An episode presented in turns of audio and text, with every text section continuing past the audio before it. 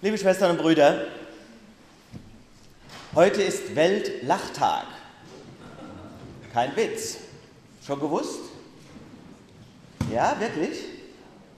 Ich habe es durch Zufall erfahren. Seit 1998 gibt es diesen Tag. Immer am ersten Sonntag im Mai. Weltlachtag. Irre. Der erste Weltlachtag fand übrigens in Bombay statt. Jetzt denke ich, das muss ich mich ja irgendwie verhalten. Ich meine, nicht, dass wir hier in Godesberg den Weltlachtag verschlafen, wäre ja noch schöner. Aber es muss natürlich auch irgendwie zum Thema passen. Heute ist ja der Sonntag vom guten Hirten, wie ihr jetzt längst wisst, und da habe ich gedacht, muss es doch irgendeine Geschichte geben, die uns zum Lachen bringt und vielleicht ja sogar das Evangelium von heute erklärt. Also, hier mein Versuch. Es war einmal ein Hirte, der in einer einsamen Gegend eine riesen Schafherde hütete und plötzlich taucht aus einer Staubwolke ein flotter Wagen auf. Ein Fahrer, junger Mann, schicker Anzug, gegelte Haare, steigt aus und fragt den Hirten, wenn ich errate, wie viele Schafe sie haben, bekomme ich dann eins? Der Schäfer schaut den jungen Mann an, dann seine friedlich grasenden Schafe und sagt ruhig, in Ordnung, so machen wir das. Der junge Mann verbindet sein Notebook mit dem Handy, geht im Internet auf die NASA-Seite, scannt die Gegend mit Hilfe eines Satellitennavigationssystems, öffnet eine Excel-Tabelle mit vielen Formeln, schließlich druckt er einen Bericht auf seinem Hightech-Minidrucker aus, dreht sich zu dem Schäfer um und sagt, Sie haben exakt 1596 Schafe. Der Schäfer sagt, richtig, suchen Sie sich ein Schaf aus. Der junge Mann nimmt eins der Tiere, lädt es in sein Auto, da schaut ihm der Schäfer zu und sagt, wenn ich jetzt Ihren Beruf errate, geben Sie mir dann das Tier wieder zurück. Da sagt der junge Mann, na ja klar, warum nicht? Da sagt der Schäfer, Sie sind Unternehmensberater. Donnerwetter, sagt der junge Mann. Das ist ja Wahnsinn, woher wissen Sie das? Ja, ganz einfach, sagt der Schäfer. Erstens sind sie ja aufgetaucht, obwohl sie keiner gerufen hat. Zweitens wollten sie dafür bezahlt werden, mir etwas zu sagen, was ich ohnehin schon weiß. Und drittens haben sie keine Ahnung von dem, was ich beruflich mache. Und deshalb geben Sie mir doch jetzt bitte meinen Hund zurück.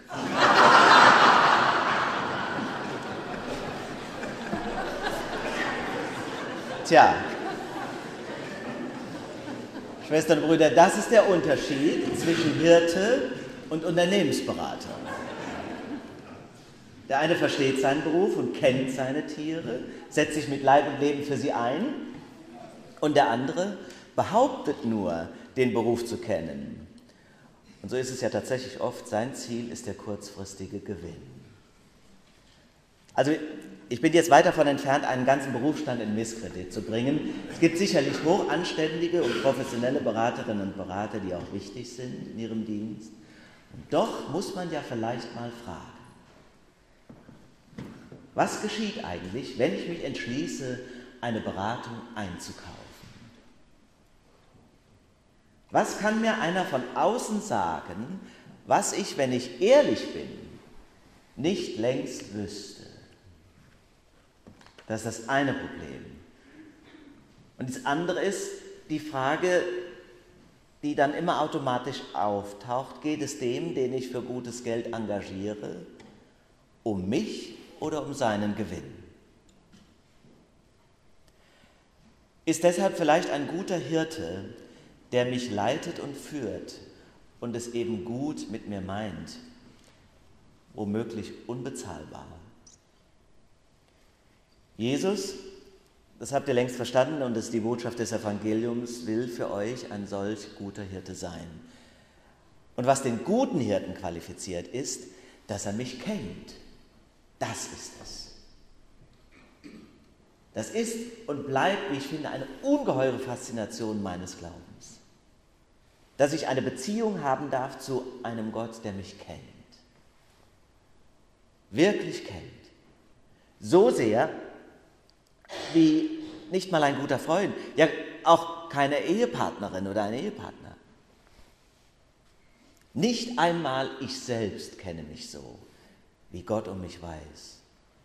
Und er liebt mich und kennt mich. Vielleicht kann man sagen, er liebt mich trotzdem, obwohl er mich kennt. Das ist die Quintessenz unseres Glaubens. Und deshalb ist Jesus für mich der gute Hirte. Im Evangelium heißt es, der Mietling, altmodisches Wort, der Mietling, also der Tagelöhner, quasi der eingekaufte Hirte für zwischendurch, der ist eine ganz andere Nummer. Der macht nämlich nur einen Job. Warum? Weil er kein inneres Verhältnis zu seinen Schafen hat. Er kennt sie nicht und er will sie auch gar nicht kennen. Er hat keine Verbindung zu den Tieren und das ist der Punkt. Keine Verbindung. Wo es keine Bindung gibt, da gibt es natürlich auch keinen Halt, kein Vertrauen und keine Geborgenheit. Und bei Jesus ist es ganz anders.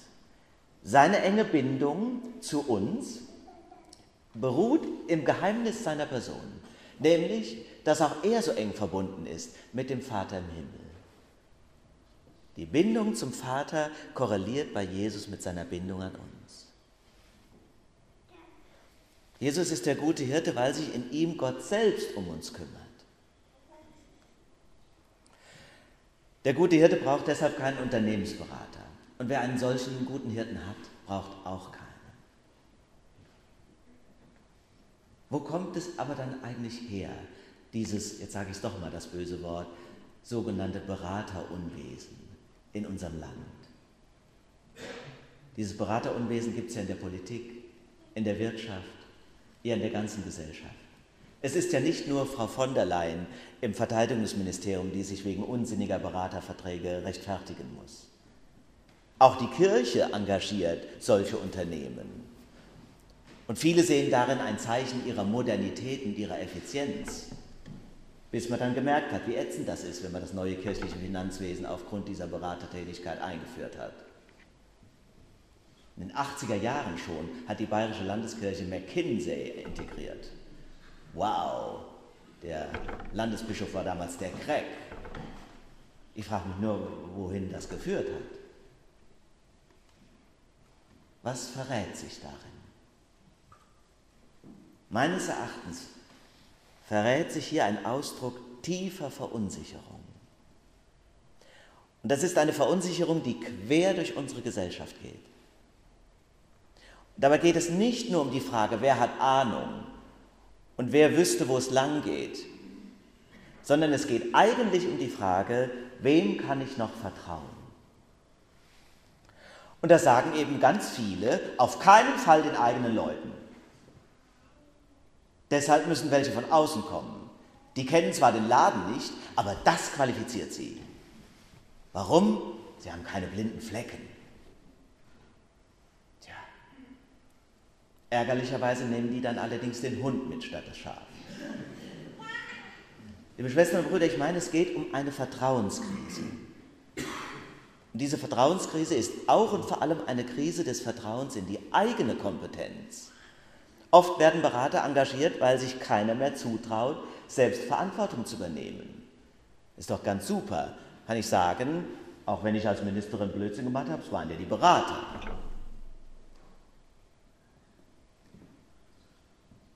Verantwortung übernehmen ist aber das, was der Unternehmer vom alten Schlag machte. Warum? Weil ihm die Firma selbst gehört hat. Ich kenne die meinen und die meinen kennen mich. Es sind seine Schafe, wenn Jesus vom guten Hirten spricht. Der gute Hirte übernimmt Verantwortung. Das heißt, er trägt Chancen und Risiken am eigenen Leib mit. Im Falle von Jesus Christus sehr deutlich sichtbar. Er gibt alles für seine Schafe, wenn es sein muss, sogar sein eigenes Leben. Meistens raten Unternehmensberater ja in der freien Wirtschaft zu Entlassungen, weil das die Kosten reduziert. Ein sehr bequemer Weg für den Berater. Unmittelbar effizient, reduziert sofort oder steigert sofort den Gewinn. Was das aber für die Schafe, die Arbeitnehmerinnen und Arbeitnehmer bedeutet, war in aller Regel zweitrangig. Längst hat man natürlich verstanden, dass solche Einsparungen langfristig ein Unternehmen durchaus gefährden. Übrigens auch, wenn man das beim Staat zu weit treibt. Aber die Verunsicherung, obwohl man das vielleicht erkannt haben mag, sie bleibt. Und deshalb sehnt sich diese Gesellschaft nach guten Hirten. Und damit sind Menschen gemeint, die aus innerer Motivation handeln und sich einsetzen. nicht von Geld korrumpiert. Menschen, die einen Kompass in sich tragen, der ihnen Orientierung gibt, in sich, nicht von außen geleitet oder manipuliert. Dieser Kompass, ein Kompass der Gerechtigkeit und der Menschlichkeit. Menschen, die eine Richtschnur haben, Herzensbildung besitzen. Es sind Menschen, die der Ökonomisierung aller Lebensbereiche entgegentreten und sagen, dass das Wahnsinn ist. Menschen, die sich verschenken, genau wie Christus. Das kann auch im Beruf so sein. Nur weil man im Beruf sein Geld verdient, muss man deswegen nicht korrumpiert sein, sondern ist identifiziert. Und wir leben auch davon, dass es bei den meisten Menschen so ist. Also ich bin wirklich misstrauisch, wenn ich zum Bankberater gehe, aber bei meinem Kfz-Mechaniker habe ich doch noch das Vertrauen, wenn ich die Winterreifen wechsle, dass er die Sommerreifen so anzieht, dass ich nicht gegen die Wand fahre. Ich muss es vertrauen, kann ich alles kontrollieren. Wie gut, dass es solche Menschen gibt. Bei meinem Arzt, bei vielen anderen Berufen ist es genauso. Aber es gibt natürlich und soll auch die geben, die es völlig unabhängig machen von einem Gehalt die ihre Zeit verschenken und sich selbst für die gehbehinderte Nachbarin, die den Einkauf nicht alleine bewältigt, für den Jungen nebenan, der Nachhilfe in Mathe braucht oder für den Besuchsdienst meiner Kirchengemeinde. Liebe Schwestern und Brüder, das Schizophrene an unserer momentanen Gesellschaftsentwicklung ist ja, dass es uns wirtschaftlich total gut geht. Geld ist genug da. Und trotzdem sehen alle überall die Krise. Wie kommt das? Es wächst die Angst und die Spaltung. Warum? Weil Geld kein Vertrauen schafft. Viele denken, alles, was funktionieren soll in diesem Land, muss bezahlt werden. Das ist aber ein Fass ohne Boden. Und das müssen auch Politikerinnen und Politiker wagen auszusprechen. Wir werden und können nicht alles bezahlen. Nicht in der Fürsorge für unsere Kinder, nicht in der Fürsorge für unsere Alten nicht in der Sicherheit unseres Landes. Es ist die Lüge der Machbarkeit, die zu durchschauen ist. Du kannst nicht alles bezahlen.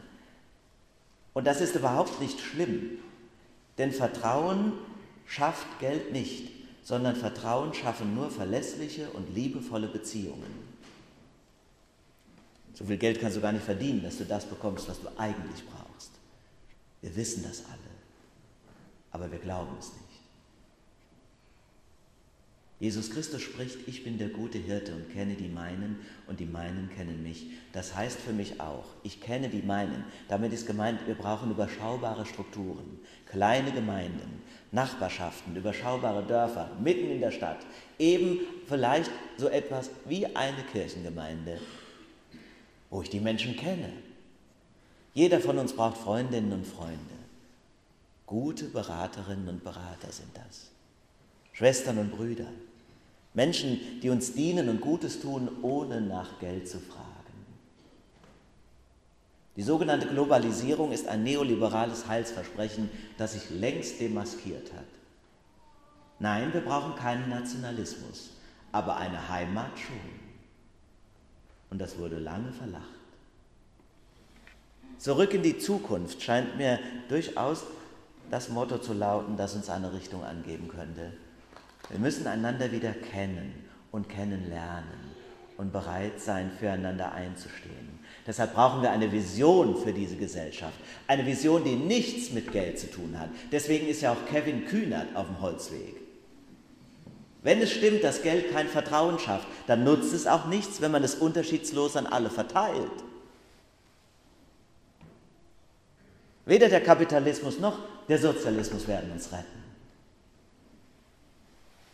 sondern eine Menschlichkeit, die sich von Jesus Christus leiten und inspirieren lässt und vielleicht auch mal wieder ein mutiger und öffentlicher Glaube an diesen liebenden Gott, der uns zur Fürsorge am nächsten aufruft.